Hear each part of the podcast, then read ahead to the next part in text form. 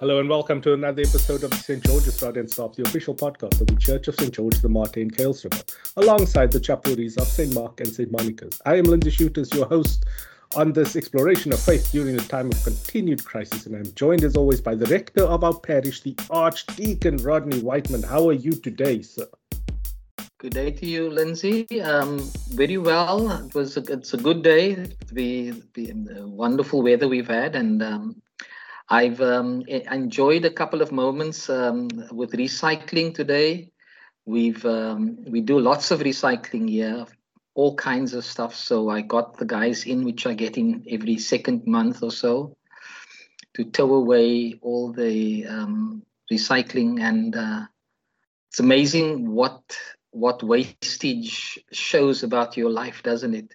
Mm. How much you throw out and you um, and uh, um, and I, I, you know, given that we are um, having to protect the world we live in, it feels good to just be able to do such a small thing um, and to learn a little bit about how recycling uh, goes and though people that are working in the industry, you know, those collecting stuff and uh, what it means to them. It was a good conversation with the guys that came today as built up a kind of relationship with him. So that was good. My wife and I are, you know, normally here when they come and pick stuff up, so we get engaged in their conversations.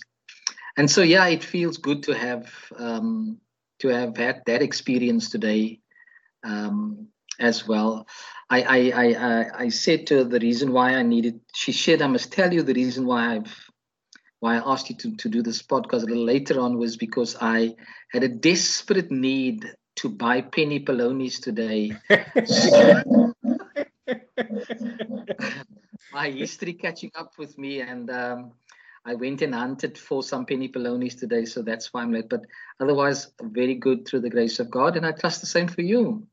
Uh, yes, uh, we are also big on the recycling thing. We do um, capture all of our plastic bottles. Um, we have found like it, it is a international phenomenon after China banned all plastic recycling imports in 2016 um, and kind of threw the cat amongst the economic pigeons for plastic recycling um, that it's not such a profitable game anymore and it's becoming harder and harder to find places to send it.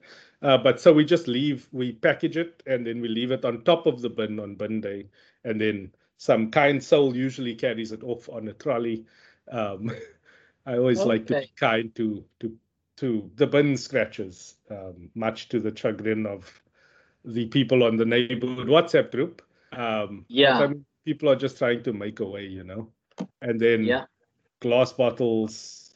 Uh, we're looking for a reliable place. Actually, I must chat with you offline. But outside of that, things are going well. I'm I'm not a big fan of the wind, so Hmm. Uh, yesterday, last night, and today has not been the greatest weather for me. oh yes, but you had some time in in in in um, in Sutherland last week. So Sunderland last week. So was it a good experience? Uh, yes, it was a very good experience. Obviously, um, it was a weekend. It was a week after the snows, um, and there was absolutely nothing left except for badly rutted roads on the drive to one of the lookout spots that overlooks like the Tankwa Karoo. But it was an absolutely fantastic uh, getaway for the family.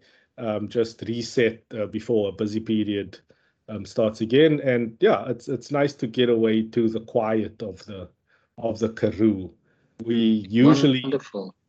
we usually glorify or romanticize like seaside getaways, but yeah, there's there's a lot of I I I'm fascinated by the depth um, and textures of of the inlands of this country.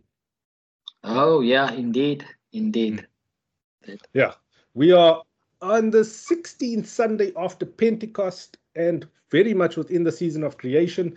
The theme for this week is ecology, protecting our common home. And then you found it wise to extract a Martin Luther quote, which I feel is is I feel attacked by that because I, I don't know what to, to make of it. I'm, I'm a big Martin Luther fan. Um, I appreciate what, what he has done, his contributions to to society.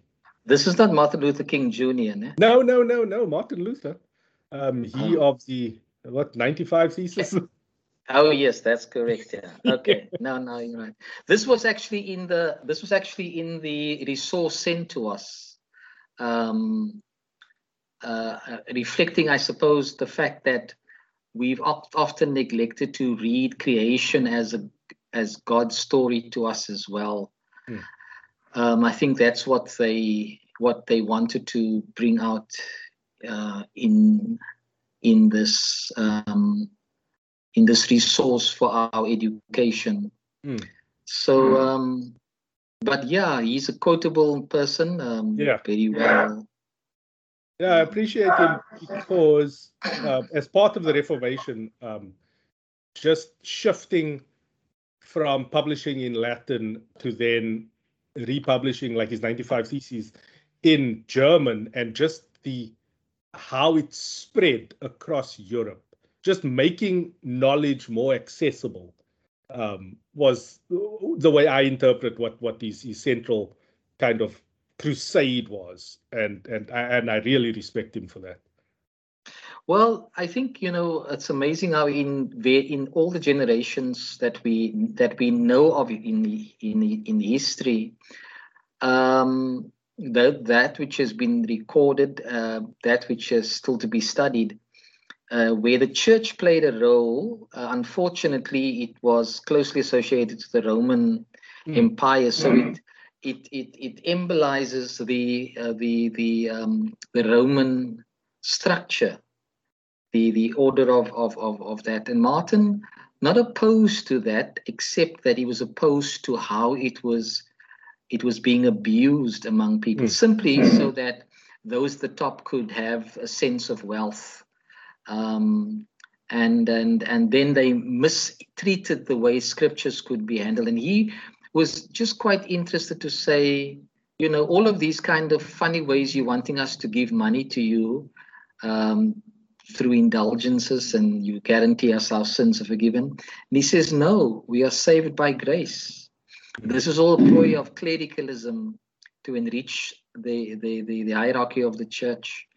And yeah, we we in constant need of Martin Luther's, um, not just of the masculine kind, but of the feminine kind as well. We need critical thinkers who are able to listen to the rhetoric. We were talking about it earlier on, you know, um, the marketing of stuff, and and um, we have these churches, uh, particularly from America, would advocate you. You, I need a million rand to do this, and I mean, they are so dead against the Roman Catholic Church, but they're doing exactly the same. Yeah, that those yeah. churches that the church was doing then. So we really need to listen. I mean, and again, here, Martin Luther's a voice from the past but a very critical voice in our current uh, situation. Maybe that is why we should be, be able to read history um, more and more uh, in current days so that we can understand where we are from where we've come. And, you know, um, we need people like Martin who didn't break away from the church, but mm. who hmm. stood up for what was the important truth in the church to protect the, the, the, the laity, you know. Yeah, yeah. No, I have a lot of I have a lot of time for Martin Luther. Um, so yeah, it's it's a. It, I, I was just reflecting as you were speaking now how the the cyclical nature of of like history and the importance of knowing the story, internalizing the story, being critical of the history you read and are being taught so that we don't make the same mistakes again. Absolutely. I think part of the thing is uh, uh, when we divorce ourselves from history. As I said, I was reading to earlier on G, um, uh, Eugene Peterson's The Message, a paraphrase of scripture. And, and in here, he is saying Genesis writers, the first five books, never wrote about God as an idea, hmm. but I helped people to understand God in everyday events and actions. Where so the stories of people, and so he says we must read these stories by reading ourselves into them. Hmm. when we can read ourselves into the stories of the past, we then become part of the story. And, and, and then we can own the history, whether whatever bad happened or whatever good happened, we own that. We benefited from it, we learn from it, we grow from it. Um, and of course, we continue to write history as, as part mm. of the human generation. Um, and so we we we uh, it's it's really but, but you see let let me from myself say i was introduced into the world in a time when colonialism was rife in the mm. church and in the mm. schools and apartheid was there so the way history was taught to me was this was a white man's world and i'm just lucky as a black man to be part of it but then they told me i am part of the history of God's grace and salvation in the world, but not to the extent that I can enjoy the creation of the world on an equal footing. I would always have to be, and I'm convinced about this, that when I was in church in Claremont, which was a white designated area, we had to sit at the back of the church. Um, I could be wrong, but I have that sense that that was what what we what we, we what happened in the past. In District Six, where I grew up, we totally colored community. We never had that discrimination, but certainly I think so. So how how then do I read myself into that history? Yet I find myself in that same church today I'm very much engrossed in the church. I've become a leader in this church together with others. And I'm I'm part of my current generation writing the history of this church. We, we're busy with Synod coming up now. I've been part of the church for a long time, and now I'm part of the legislative body of the church where I'm even writing up motions and measures. Mm. And when I look back at what we've where we've come from, I'm very, very critical. I'm saying, why was my eyes not opened early on to see where these people were taking us to? Hmm.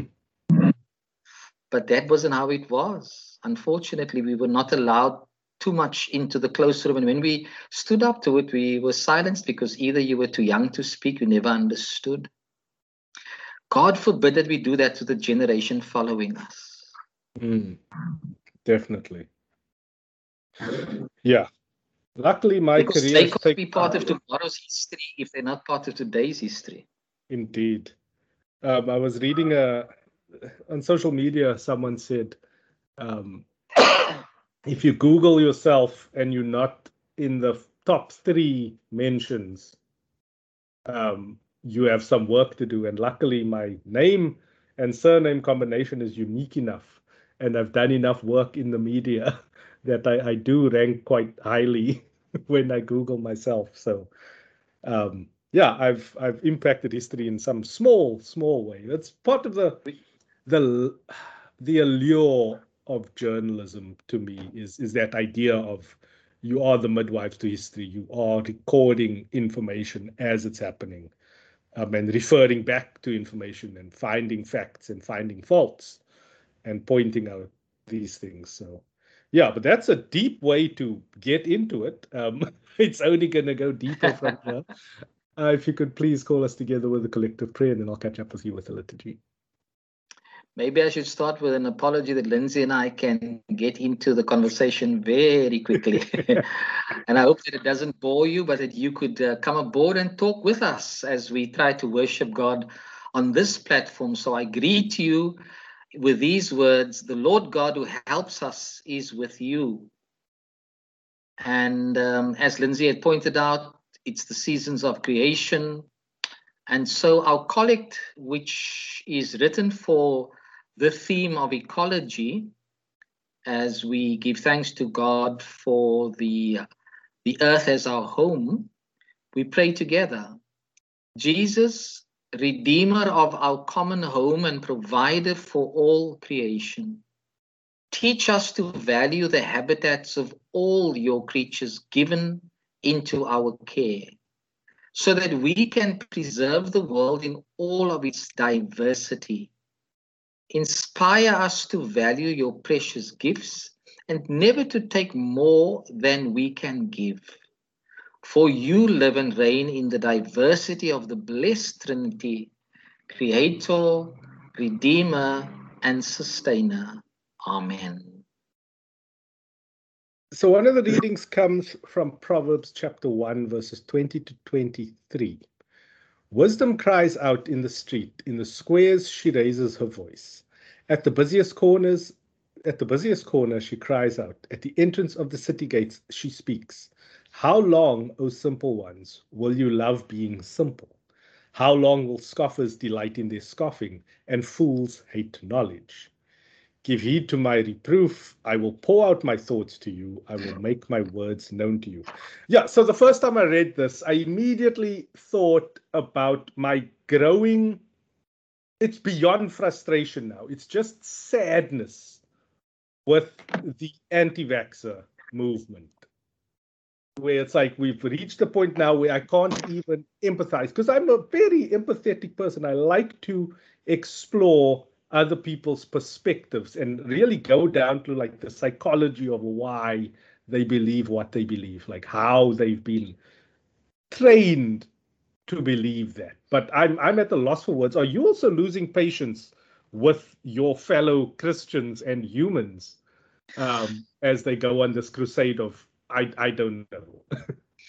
I must say that it it is in the forefront of the conversation around um, the vaccine, the virus and the vaccine, which we cannot divorce from one another. Um, and that when one hears of the protests, most of it is in the American context mm. that I read about. But our protests in South Africa is possible that it's much more silent in that people just don't go and particularly men. I haven't been in conversation with anybody that has opposed the virus, except that I did have a long talk with my sister about it, who felt at the time that um, viruses, sorry, vaccines need a longer period of research before it can be finalized and used. Mm. And my understanding was, well, vaccines have come along for a long time now. So the basis of the of the knowledge of a vaccine in relation to viruses is there. It's accumulated knowledge. Mm-hmm. We just have to research what the new viruses are all about in order to accommodate. And there's a common there's a common composition of these things uh, that makes it I suppose more more easier to get the, the product done than it would have been in years ago. Mm. Uh, but what fascinates me is that we have the scientific story of the development of the, the vaccine for this purpose. It's tested across the globe. Mm-hmm. But somebody with no knowledge of how science w- would work in this way um, suddenly pitches something in. Ah, that vaccine must contain something that's going to make you a monster.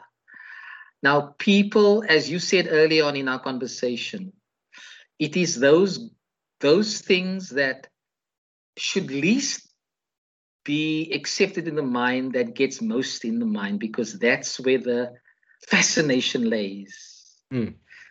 So we get people to believe in the nonsense that people conjure up. Uh, as far as uh, in the Christian sphere, and this makes me very angry, where they use biblical texts to mm. justify their position when the biblical text knew nothing about this kind of virus and vaccine.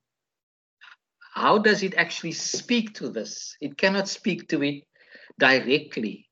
It's got to speak to it as we search through the whole of Scripture to understand how we respond to this. And what we do know is that in the whole of Scripture, um, I mean, we we're living in a world that has viruses in, yeah, uh, bacteria and all kinds of stuff. So we're not a world that doesn't have these things. In order for the balance to be kept, these things are there. So and of course, I suppose when they're exploited for the wrong reasons, they can do other mutations and that gets to it. But where these people can suddenly say the mark of the beast is going to get into you and all this kind of thing and and and use God to justify their positions really uh, de- defies wisdom. But I must say, I have not encountered anybody who, who, who now is in protest against the violent vi- virus in in my context. But it does sadden me that this is out there on the international platforms for debate, and people unfortunately are persuaded, and particularly part of the way that some of the church people think that um, faith faith doesn't make you stupid. Mm.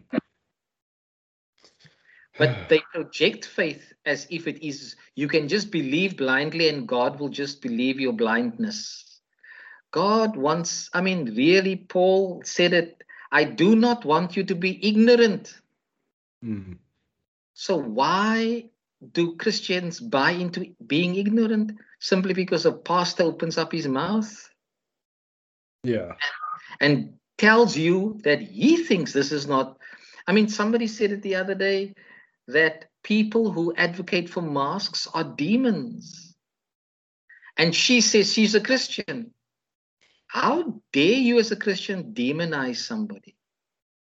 Mm. And where is the wisdom? And you know, yesterday or this morning, I was listening to a clip from a boy in Tennessee who was at school speaking up for masks. And at the point he came and said, My granny, who was a teacher, died of COVID because those who were around her did not wear masks could have caused her this. Mm. Got the backlash of parents who said, um, Oh, we're standing for freedom. That's why we're not using masks. We want our child to smile. Smile. That's why we're not using masks. This boy's granny dies. Yeah. But he was so wise. He said, they didn't realize that I got an international platform to speak from now Mm. and, and invited him. So one listening to them, and, and again here, that boy was like the that lady, the vo- voice of wisdom crying into the streets and the busiest corners of that uh, um, community where there were scoffers. Mm. And his way of telling us his story, you cannot but listen to the depth of wisdom in it. When you listen to their rebuttals, it's empty. Mm. Those that are advocating against taking the virus and against using the masks and social distancing and all of that, I have still got to hear a proper um, reasoning behind what they're saying. Mm. Yeah, but oh. it's it's becoming like I've I, I I've taken the route of trying to not engage in terms of debate because there's there's nothing to debate at this Yeah. point. Because it, Yeah. it's always you'll you'll notice when someone has some crackpot theories that they're spouting, they will always try and turn the burden of evidence on you. Yes, yes. So yes. you must now prove. And it's like, no, you are the contrarian in this situation. It's Yes. like you have to bring your proof and evidence. And it, it's like I, I, I fight with vegans often because because it's just something I all I want from people is just to live their truth. Where it's like Yeah, don't try and justify why you've Yes. made a decision yes. and yes. don't try and get me wrapped up in your justification you know it's like let's look at this from a at a fr- uh, at a holistic view where it's like are there farming practices that should be improved yes categorically across the board anything that is hmm. farmed can be done better um, there are examples of good farming practices everywhere. We should be growing all our plants, crops vertically in hydro using hydroponics um, because it's you waste less water. It's like a whole bunch of stuff. Mm. And at the end of the day, you're putting something into your body, and it's nutrition science, and there are facts around that and not feelings. And everything that you get pushed back on is like, no, but the ethics of it's like, I don't care about ethics. Ethics differ wildly between different cultures. You know, what's wrong to you is completely fine for someone sitting on the other side of the world. I mean, a different circumstance. And it's like knowing your privilege, knowing the extent of your privilege, being cognizant of that usually is the route to enlightenment, as I like to say, especially like now with the anti vaxxers, where it's like you are only against it now because you are healthy. Um, and the moment you get it, the moment you get, and I hope you never do, it's not great. And I hope that when you get it, you actually get very mild symptoms um, and not have to be hospitalized, not have to wake up one morning and realize that you actually cannot breathe. And you might not make it to the hospital in time if you like don't go. Like that that's not a fun thing for anybody you know? Uh, but it, it's like yeah we i i we, you are only so sterk to use the colloquial term until you are faced with the actual situation you know? You know i think that is that is that is very important. If if if if if you are going to be faced with it am I not also indirectly faced with it? Mm. If I really care about you. Now, because there's such a selfishness in the world, to such an extent that we've even imaged God as um, this is between me and my God. It's not between you and your God. It's not that personal that God excludes others from, from the show. That if we really, really care, then maybe it will not visit me, but it had visited me because it's visited you. And therefore, I've got to show the necessary behavior that would be supportive of you so that when I'm in my need, you're able to reciprocate that because that's what I'm going to need. But when you go out on a tangent claiming what these people are claiming, and they're not even sensitive when people mourn their loved ones who died mm. and tell them to shut up. That's not the kind of community I would want to build the world with when that kind of wisdom is lacking, when they're too dense to even pick up because they're so self-centered, and this false belief that faith will protect you from illnesses.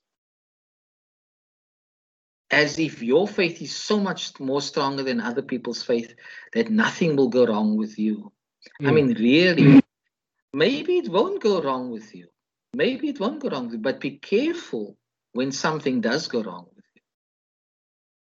Mm. So, so there's a there's a great sense of self-centeredness, and I just like it. She says, "I will pour out my thoughts to you and make my words known to you." In other words, what are in your thoughts and what are your words that will need me to give you words and thoughts because somehow your words and your thoughts are deeply lacking. Mm. you know? And and and so the, and i mean what i love about the passage too i just picked it up from some uh, it's personified as a woman. Mm. that voice which is normally smothered under the patriarchism of our world speaks out. And she doesn't speak in the corridors of power she speaks in the streets. Why? So that the powerless can be empowered. She speaks in the busiest corners where people are so distracted by the market. Hmm. She speaks at the entrance of the city gates, people coming in and going out for business. And do not realize that they're just pawns of mega powers. Mm if they would just stop and listen to her voice to empower the simple, the disempowered, the disenfranchised. And sometimes it's disappointing when they're not listening to wisdom. But it's a nice idea of it being a callback to, I think it's something I said last week or the week before, where like we need to have more frank conversations because that's where the wisdom I feel that is being spoken of here truly comes from. It's by stepping out of your your selfishness and really listening to another person's yes. perspective. And, and and it's something I desperately try to do, especially when my views are in direct opposition to to to somebody else's, is to to get a full understanding of what they are trying to say, what they are trying to communicate, why they feel that way. And it, it's kind of like a double edged sword living in the year 2021, uh, where we have Western society has gone in this crusade to create a sense of faux inclusivity where everybody can speak about their things. But we've developed within this context of overly protectiveness, where it's like we can't say things that are going to hurt people. Um, it's like that that idea of like a thought police, where it's like mm. everything must be so politically correct, but mm. you can't have a world where we are truly exploring each other's perspectives within a world that has to be so politically correct, for lack of a better term. Um, because then then you lose the ability to discern between a common truth and everybody's own lies. Well, you know, as you're talking now, just dawned on me. It's it's possible if we are able to find a collective text that will give rise to a conversation where different minds are around the table.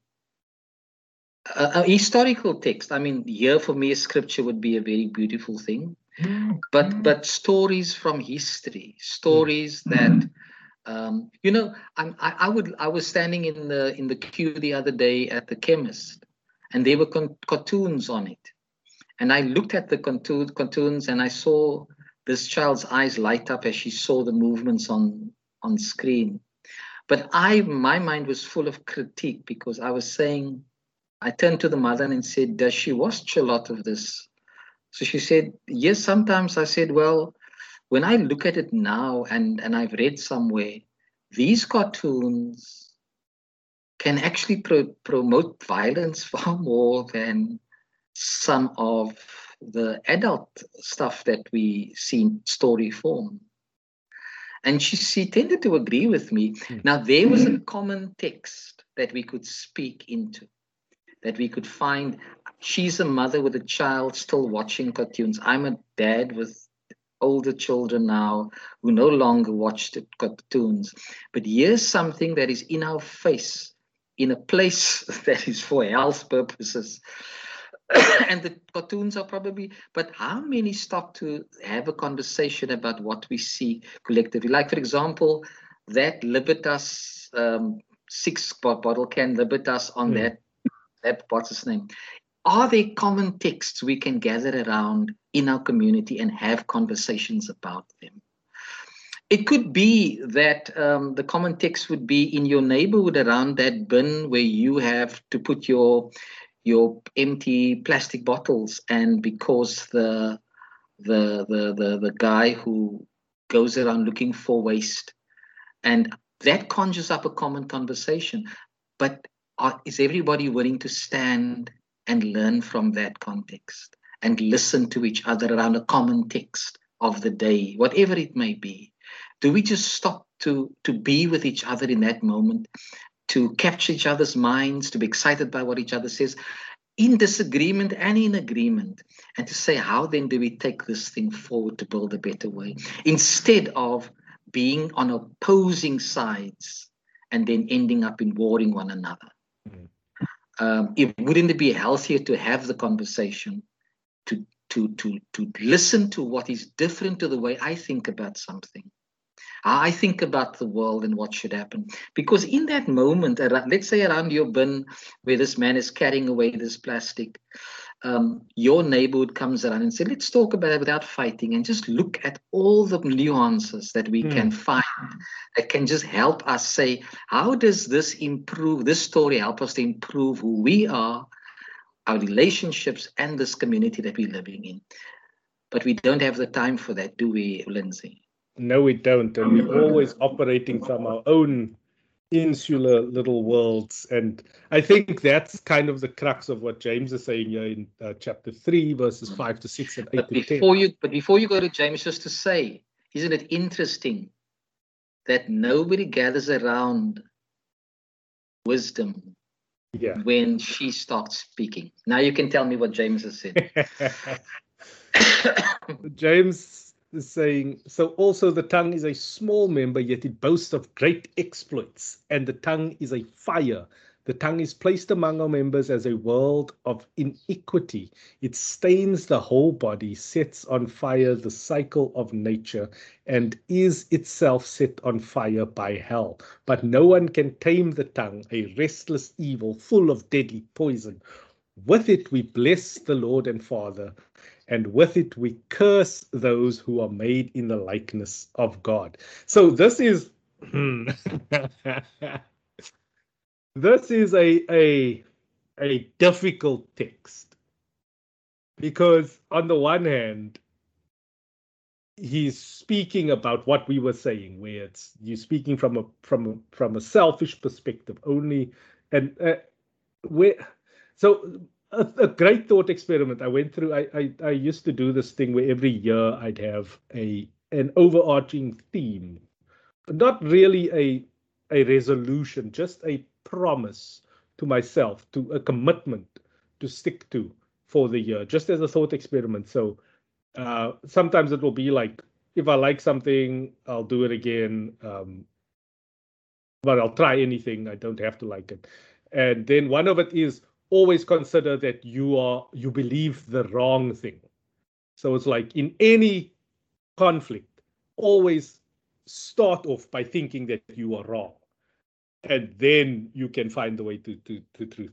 So like yeah it's I think the characterizing of the tongue is in the in the mouths of of those who aren't trying to be empathetic to their fellow man, to to those who are made on the likeness of God. Uh, that's, that's, that's a difficult thing for. I don't want to. I don't want to pour too much of my own perspective into this text. What does it say to you, Father? I was just wondering, as you're talking, you know, um, does our tongue I'm, I'm, I'm using tongue to use imagination. The tongue is a small member, yet boasts great things. But can the tongue speak without the mind and the heart? And once the heart and the mind is in action, and the mind is in action all the time, um, you often hear the statement, I better keep my tongue. Mm. So I've thought something that I wanted to say, but I don't want to say it. But is there sometimes when the tongue hears what the heart, what the mind and the heart says and just babbles it out without uh, thinking of its of its consequences? Mm. I think I think we all are guilty of just saying what is on the heart and on the mind without having processed it to understand that there's possible that we're going to hurt somebody or we could be spewing poison or fuel on fire. Um, so in a way, does this call us to, to think very deeply? To think about I, I just wonder, do we actually stop to think about how does the members of our body work? The tongue is a little member, and yet boasts of great things. Uh, there, there, there was a there was, there's a there's part of history where tongues were cut out. Mm. If lies were told based on law. Yeah. But that doesn't mean what evil thought you may have had and would have spoken is suddenly gone from your mind just because the tongue can't speak. The fingers can write what the tongue can't speak. So, how in control are we? How full of wisdom are we to be able to know when to say, what to say, how to say? And whatever we say, will there be empathy behind it? Will there be an empathetic, um, reconciling heart that no matter how harsh I may have to, something uh, challenging I may have to say, um, I, I maybe can't say it in that way, but say it in a way that different. So the options to say it differently, uh, depending on the circumstances itself. Um, I think that a lot of this has to do with how we spend time listening and thinking. You know, before before we speak, really deeply listening and thinking. I, I, it's about the discipline of yourself, about the um, because you don't want to be someone out there that has a negative way of being looked at. Um, somebody who's babbling is resisted and also rejected. Mm. Um, but yes, how much wars were start because something was said? I have a I have a slightly contrarian view. It's it's in line with. so there's two things, two things about my relationship with my wife, about my marriage that I will discuss here. One is I have this. It's not really an unwritten rule. It's not really a mutual agreement, but there's this. So Monique and I have said this before. We are very passive aggressive, both of us um, which is not great um, in times of conflict. Um, but I have the rule that I live by where it's like, if you are not going to vocalize the thing, and I think I may have said this before, if you're not going to vocalize the issue, then you are choosing to remain quiet on it, and you cannot expect the other person to have any guilt or any because you're not communicating you know So if if you take it, if it's an issue and you are not communicating it, you must just live with it for the rest of your life, and you cannot bring it up in future um, conflicts. Like in future arguments, you can't bring up all that stuff also. and then the but, other, yeah. But that's too that's too dogmatic, because because is communication only with words? Um, when you are, I am very oblivious to a lot of things. And I act in a way that I believe is best for everybody. And I am oblivious to when that is not the case. And I can only be enlightened if you tell me. mm. So, for example, if I if I am in a conversation, uh, since you dare to bring up your wife and you and your marriage, I'm going to dare to do the same.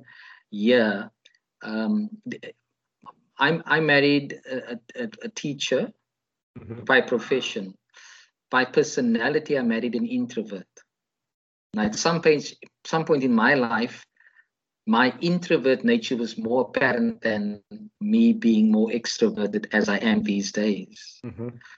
Not that I'm not introverted, it's just that these days I probably would be seen as more of an extrovert. Excuse me for my cough.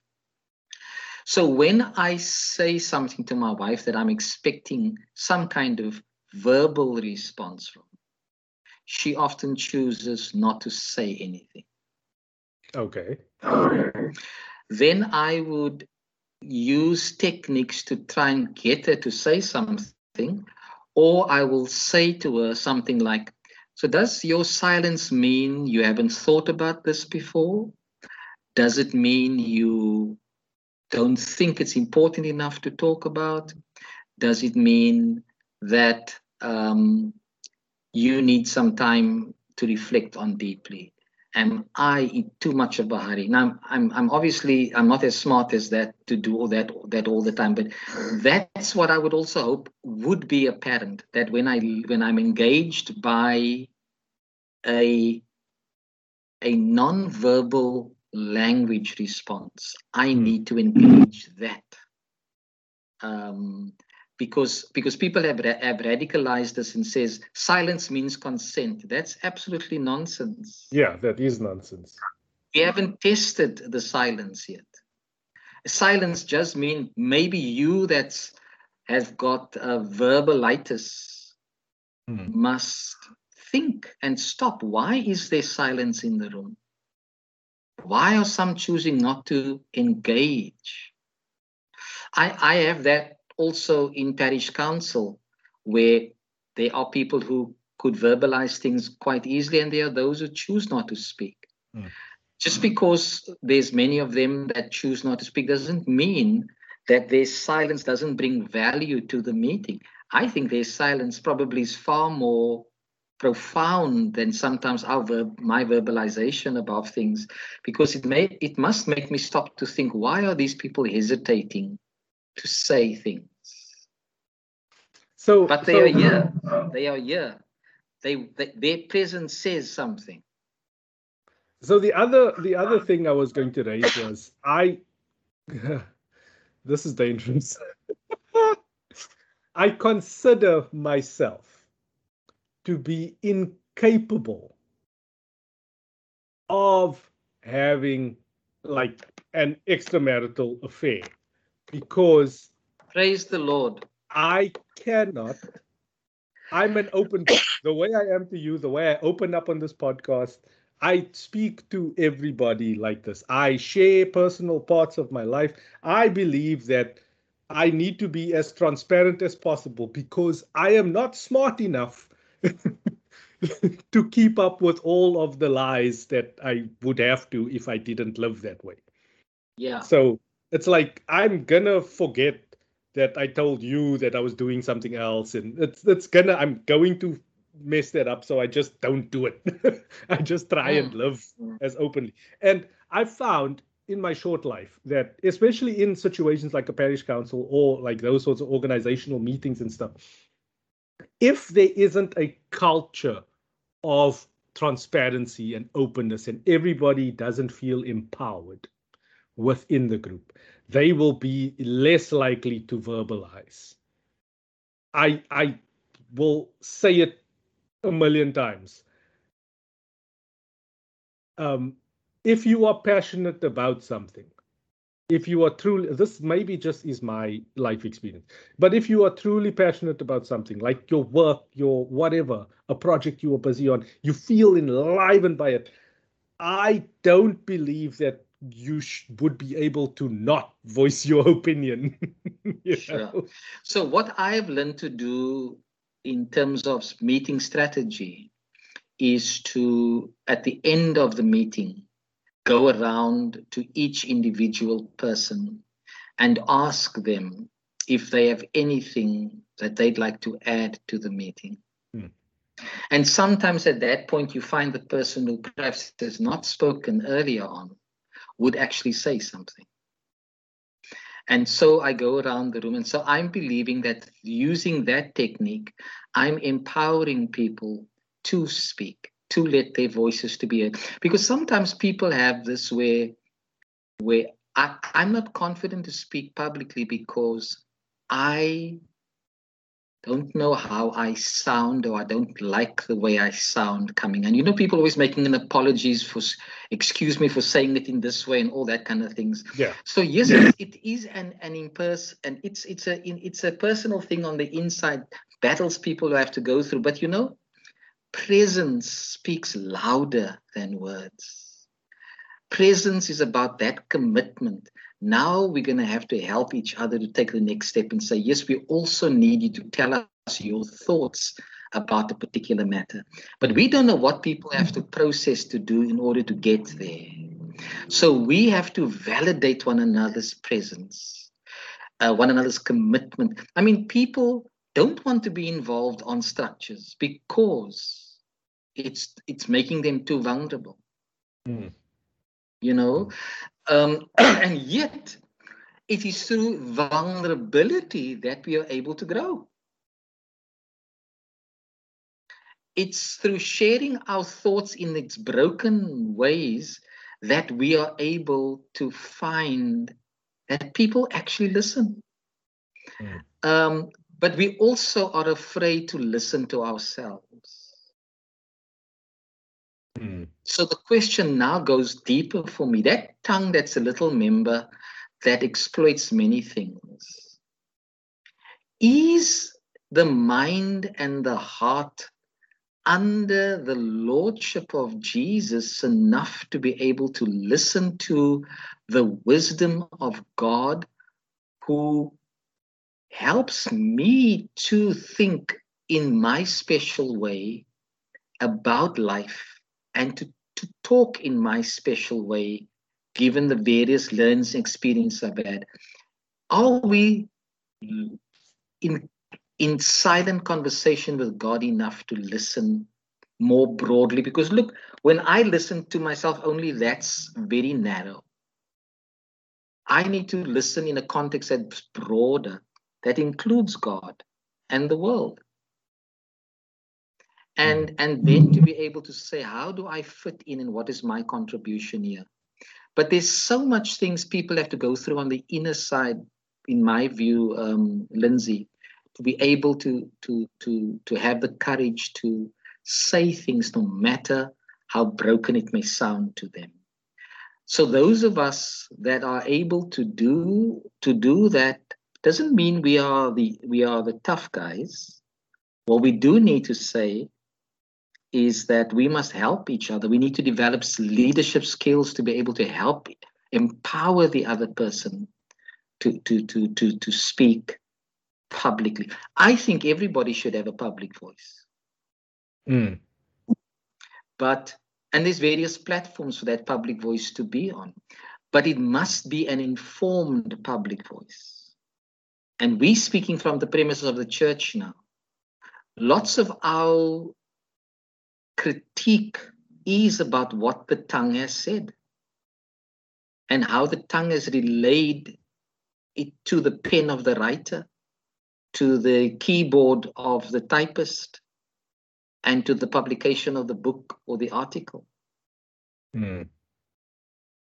Um, I was fascinated when I was speaking the other day at St. Mark's and the Eucharistic service on Wednesday, why people are able to tap into the way a story is told by a journalist in the Sawn and what type of stories are dealt with there, then let's say a different kind of newspaper with a different perspective that is trying to inform us of issues of the world um, and who neglect those on the ground stories of the people who also need a platform to speak but how are the stories told i'm listening to tiktok because my daughter's are bombarding me with TikTok, um, where the colored culture, in a way, if I can, I'm probably mm. the wrong, um, are being broadcast in a way. And I've listened to some of it, and I can actually hear very deep wisdom coming from some of this, the way this that particular stories are being told. Mm. It's a new. It's actually a new way of communication. Yeah, oh, it's a fascinating thing. Although um, I, I hope I'm not going to use TikTok in my sermons, but I must tell you though, um, all all all of these social media platforms are equally bad at at this, but TikTok has just taken it to another level where those algorithms are designed to keep you engaged and the way they hijack your attention,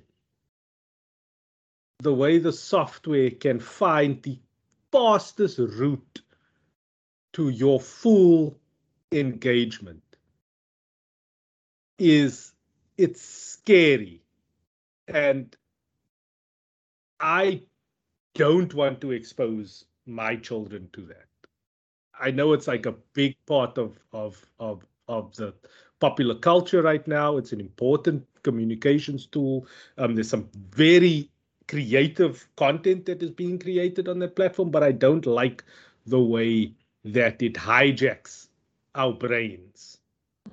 I think I think uh, important in this in what you're saying now is therefore, um, are we looking for wisdom to speak to us, mm-hmm. or are we just looking for tongues that exploit? People are just looking for entertainment nowadays. We've been we've been led down this path where entertainment is above everything else. And so where tongues exploit them. Yeah, it's been it's been weaponized. Entertainment has been weaponized. Um, and, and, and it's a sad thing. But yeah, what I was saying was like, I, I believe it's important for us to foster a community where all points of view are welcomed, where no one can feel like they're going to sound stupid. Because yes. I think, like going back to the anti-vaxxer thing, the quickest way to get someone's backup is to insinuate that they are being stupid. So, like these anti-vaxxers are people like you and I. They we just believe different things, and it's it's the same thing where it's like with Christianity, with different faiths, with veganism, with every any belief that you could possibly have the the person who has a contrary belief to you has the same freedoms to hold that belief that you believe that you have to hold your belief. And yeah. from a, we were speaking earlier about my my admiration for lawyers and rappers where it's like lawyers will argue any side they are paid to. Yeah no absolutely absolutely. there's honor in that. I mean, taking language and manipulating it, bending it to your will is is is a is a fantastic power. But I'm just going to lead briefly into the the gospel, which is according to Mark verses 27 to uh, chapter 8, verses 27 to 38, where Jesus intentionally closes off his community, tries to entrench his cult of personality, tries to take everyone on this journey of where he's like inquiring, what do the people say who I am? And then the apostles are like, John the Baptist and others, Elijah and still others, one of the prophets. And then he asked him, But who do you say that I am?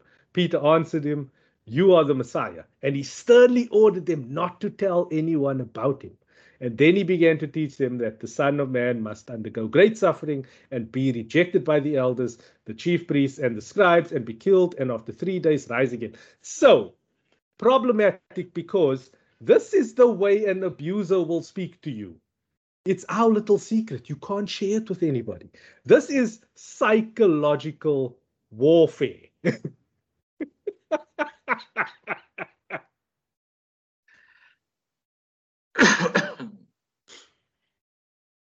Over to you. Yeah, I, I, I dare say that it answers the question who do people say I am from your perspective? Hmm. Why was Jesus interested to know the answer to that question? And why, at this critical point in the story that Mark tells us, does he seek to find out what people are saying about him?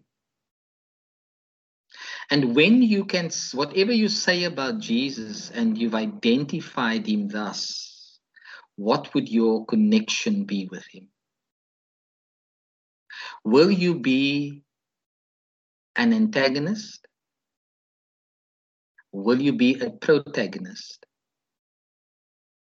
Will you walk alongside him the next part of the journey to the cross, constantly defining, redefining a man that has made a mark in history.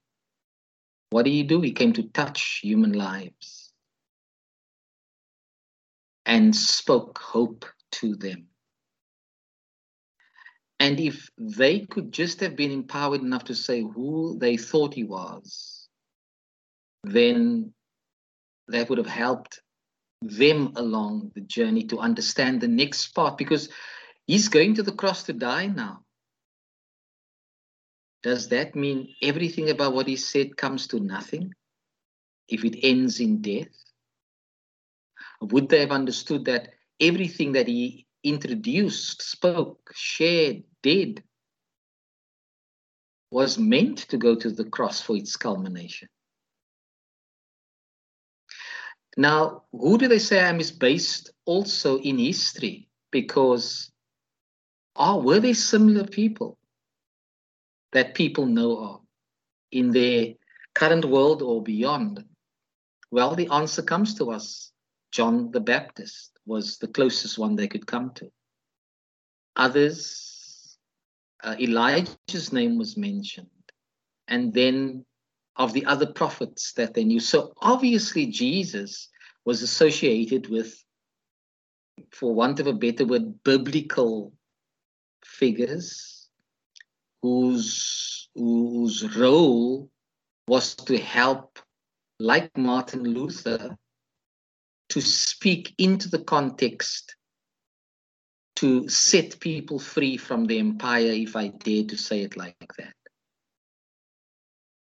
And then Jesus goes on to say, And who do you say I am? So he comes back more home. And here they seem to have understood he is the anointed one of God, the word Messiah means. Now, why does he sternly order them not to tell anybody that moment? You, in your way of having interpreted this text, would say that's just a literary um, technique. Mm-hmm the technique that is understood is to be the messianic secret, is what is called in theological uh, understanding. Um, in the one sense, do they know enough to be able to talk about it publicly? Because if you say, well, Jesus is the Messiah, people will engage you and say, what do you mean by that? And why do you say that? And am I able to say that enough with enough meaning and understanding and and um, you know a personal faith so that's the one level of thought uh, because you see the ultimate way in which he would be understood as the anointed one was through his death and resurrection not just through his mm-hmm. words and ministry it's all a full package the second part would be if you bloat this out now people may get the wrong idea and flock to me and the time has not yet come for me to be revealed in this way. So here is obviously a divine movement going on.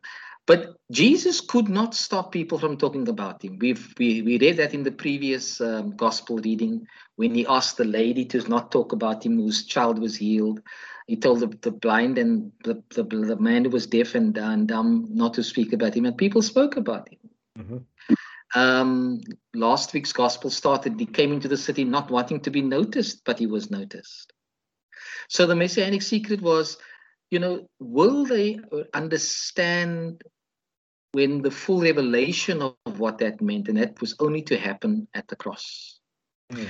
And now it's interesting that Mark says, after asking them the question, he now begins to teach them the meaning. So, uh, as those who follow him as students of Jesus, are they able to have listened to him in order to be empowered by him through the methodology of teaching and then be able to explain this to people when they will have mm. to hmm. talk about it publicly? As his witnesses. And so, what he talks about in teaching them about the Messiah, he says, not the wonderful things about victory, he says, undergo great suffering, mm. rejected by elders. That's the path I've got to walk before victory becomes a reality. And that's the path I'm willing to walk. Um, and of course, people would not understand this. So I this is perhaps one of the most favorite parts of the Bible for me ever since I studied it in the way I did at seminary because verse 27 of chapter 8 in Mark's gospel is the turning point of the gospel. all of Jesus' ministry happened around the Sea of Galilee. Mm. Now it's on the way to Jerusalem, to Calvary. Mm. So this was a critical point. He introduces himself through his work of teaching and healings and all of that. Now on the way to the cross, he asks, having having seen and done all of that, who do who do you think I really am? Who do you say that I really am? How have I revealed myself and what have you understood about that? And um, but of course, Mark Mark tells us, as Peter told Mark, teaching was needed. You couldn't go out there. I mean, you couldn't be speaking about any topic in your journalistic work if you didn't have enough evidence to speak about it. Mm. You may have a question, but the question must be explored. Mm. Now, one of the most important questions in the world is not what, but who. Yes. Because the world is about identity. Yeah, I get that. Uh, so I'm, I'm with you with with the whole explanation of um, it, it's more it's it's something that I try to teach my children. It's something that I try to get across when I'm in in religious debates with wild, like uh, uh, uh, aggressively faithful people, where it's like shouting at me and trying to convince me of your belief is not a it, it, it's not a good way to make the argument it it speaks of an immaturity in your own relationship to your faith or your hmm. relationship mm. with Jesus. yeah. Um, what, what what I was alluding to here is like this is is dangerous language because this uh, the techniques that Jesus is using here has been weaponized um, by other people and gets weaponized quite often.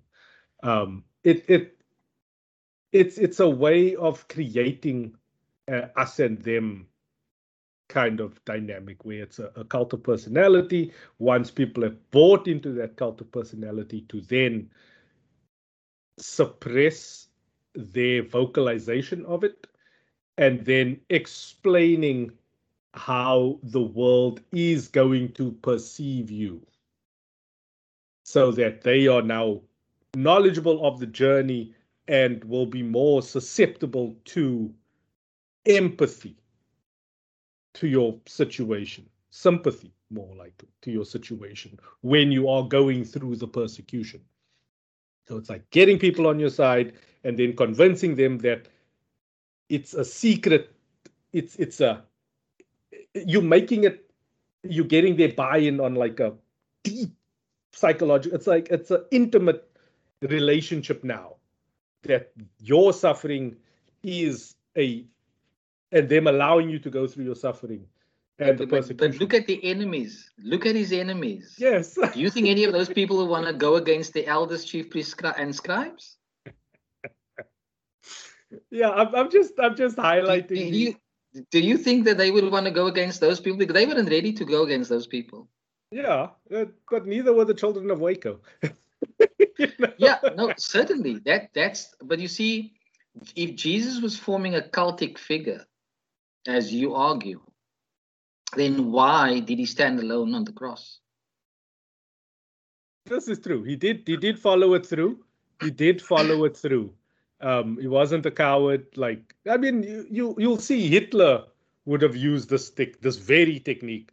Um, all of those dictators who need you to buy into that personal message. So I'm I'm I'm just saying, be wary.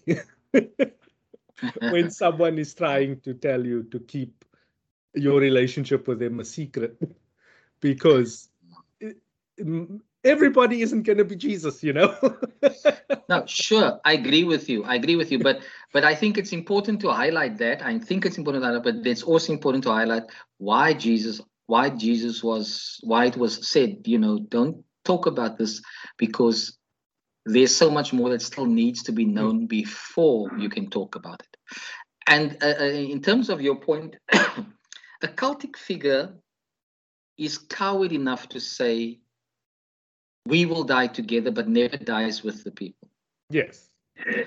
Mr. Mr. Trump said, I'm going to be with you at the Capitol.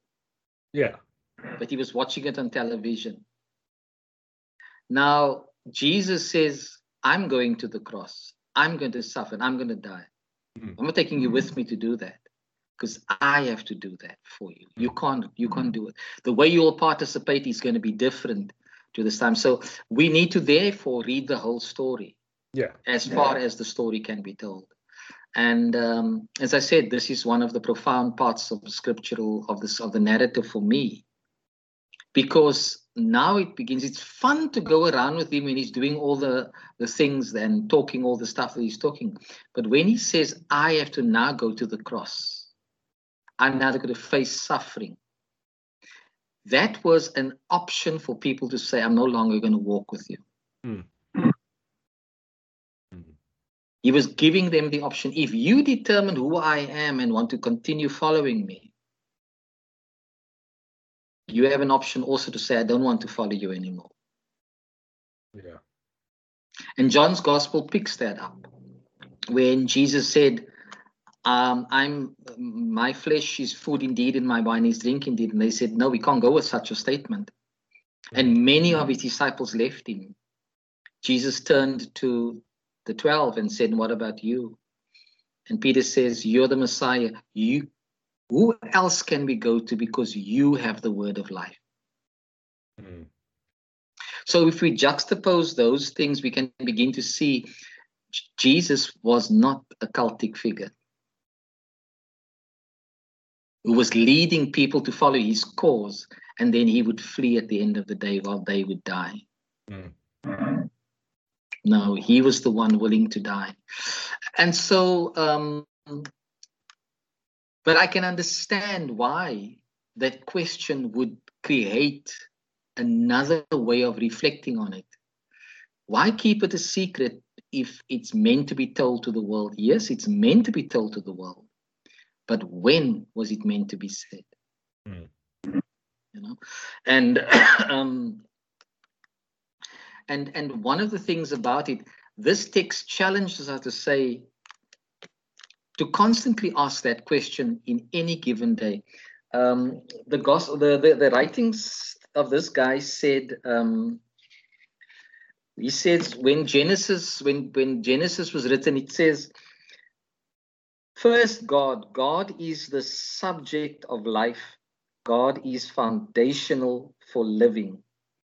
We must have the sense of the primacy of God. He's, he is at the at center and circumference. So, so that question of who do you say I am is let's take us back to the to the to rhetoric around the vaccine and the anti-vaccine. Mm. People are using Jesus in that debate to say, I believe in Jesus, and therefore I believe I mustn't wear a mask because, because he's going to protect me from this. Is that really who Jesus is? The one who protects you from the vaccine because you stupidly don't want to wear a mask. I mean, from the vac from the virus because you don't want to take the vaccine um, that question, who do you say I am, is so critical. When we listen to people's personal rhetoric or personal expression of faith, we really do wonder if they're talking about Jesus of the Bible. But they're using Jesus as a personal idol to to to to to tell us their, their, their beliefs. So so that is why when one says, uh, don't speak about this too quickly, because people get the wrong idea and they speak the nonsense out there that they do. They're not, they're not willing. To, Jesus taught them. They need. We need to be educated in the faith in order to talk mm. about the faith. So, so again, we go back there when wisdom's. Where was Jesus? He was on the streets like wisdom. He was at the city gate like wisdom. Mm. He was speaking to the disempowered of his day. He, he wasn't saying, Who do people in corridors of power say I am? He's saying, Who do the people say I am? Those on the ground. Because it's going to matter to them. Those who are sitting in power, they want to silence me. But who do the populace say that I am? And I'm saying to the populace on the ground, don't talk about me too quickly unless you begin to know who I am. Mm. Yeah, I I think I will leave it at that. um, uh, just just be just be just be wary of people who, who, who, use that and, and weaponize that that kind of sentiment. It, uh, and especially you, especially guy people who are sex offenders of children. Yes. Yes. Yeah. Specifically, and yeah, if you could please uh, extract a few brief reflections from the praise of the church. Thank you. This has been another fruitful, refreshing conversation. Thanks, Lindsay the praise uh, go around the the the God has created God for the seasons of creation, and here we are praying that God may forgive us for abusing the gifts that He's given, the gifts of freedom and responsibility. Um, God may help us to look at the resources of the earth and respect it so that all can share in it. That is our prayer that God would help us to treat the earth as sacred and help us to shape ourselves within the warmth of every day and every time we allow new wisdom to guide us and help us to grow. And God would give us wisdom to to do things that would improve the earth's well-being, such as let us be prayerfully busy with recycling, caring for the ground and growing things. And then we pray for the church especially in this time as it struggles to gather people, as it struggles to maintain and sustain its structures and its ministries, that we may not lose hope. But we continue to reflect seriously on the question of Jesus, who do you say I am? As we, that God, you may fill us with the wisdom that only you can give us wisdom that comes with uh, new thoughts and new words. As we think of the poor in our midst, that we may neither ignore nor rationalize away their suffering, but extend our hearts and hands to assist them. And we pray for the over 300 people in Rotterdam and over 715 West Bank that our church feeds on a weekly basis for the many others who need help. We thank God for Councillor Des and for the work that she does in this community. Other councillors in, in West Bank and, and, and in poorer areas. and then we pray for those who continue to experience abuse, discrimination, and hatred.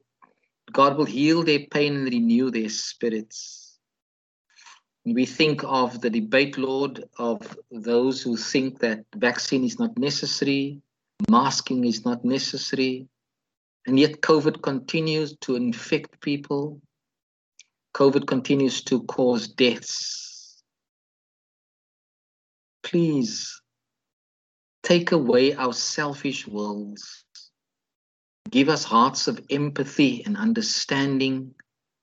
Enable us to be responsible in caring for each other as we care for ourselves. We ask God's blessings on all who celebrate birthdays and weddings this week. God may fill them with His love and with His presence. And God will continue to help us protect our Constitution and our democracy. And especially when leaders who have furthered corruption in our country, leaders who are struggling to bring things together. We pray especially for our president and for other leaders. And so in conclusion, the words that we send you out with comes from the Mother's Union prayer, as well as from the Samoan USPG, uh, the benediction. As you go out thinking very deeply about that question, Jesus asks, Who do you say I am? As we think of the wisdom we need to deeply understand that for our faith. As we recognize that our tongues can't just speak exploitively about Him,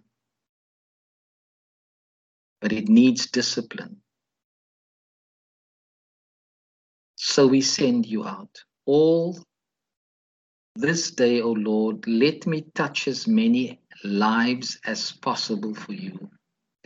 And every life I touch, may you by your Spirit quicken, whether through the word I speak, the breath I breathe, or the life I live. So, brothers and sisters, walk with love and care on God's earth. Walk with vital awareness of God's comprehensive vision and purpose for creation. Walk with awe and gratitude to ensure justice to the trees and rivers, as well as the person next to you. Uh, they, they are not without purpose in God's vision. So go in peace with courage to love and serve the Lord. In the name of Christ. Amen. Thank you once again for tuning in, and thanks to Lindsay for sharing with us. And again, we invite you to come and be part of this conversation if you are able to.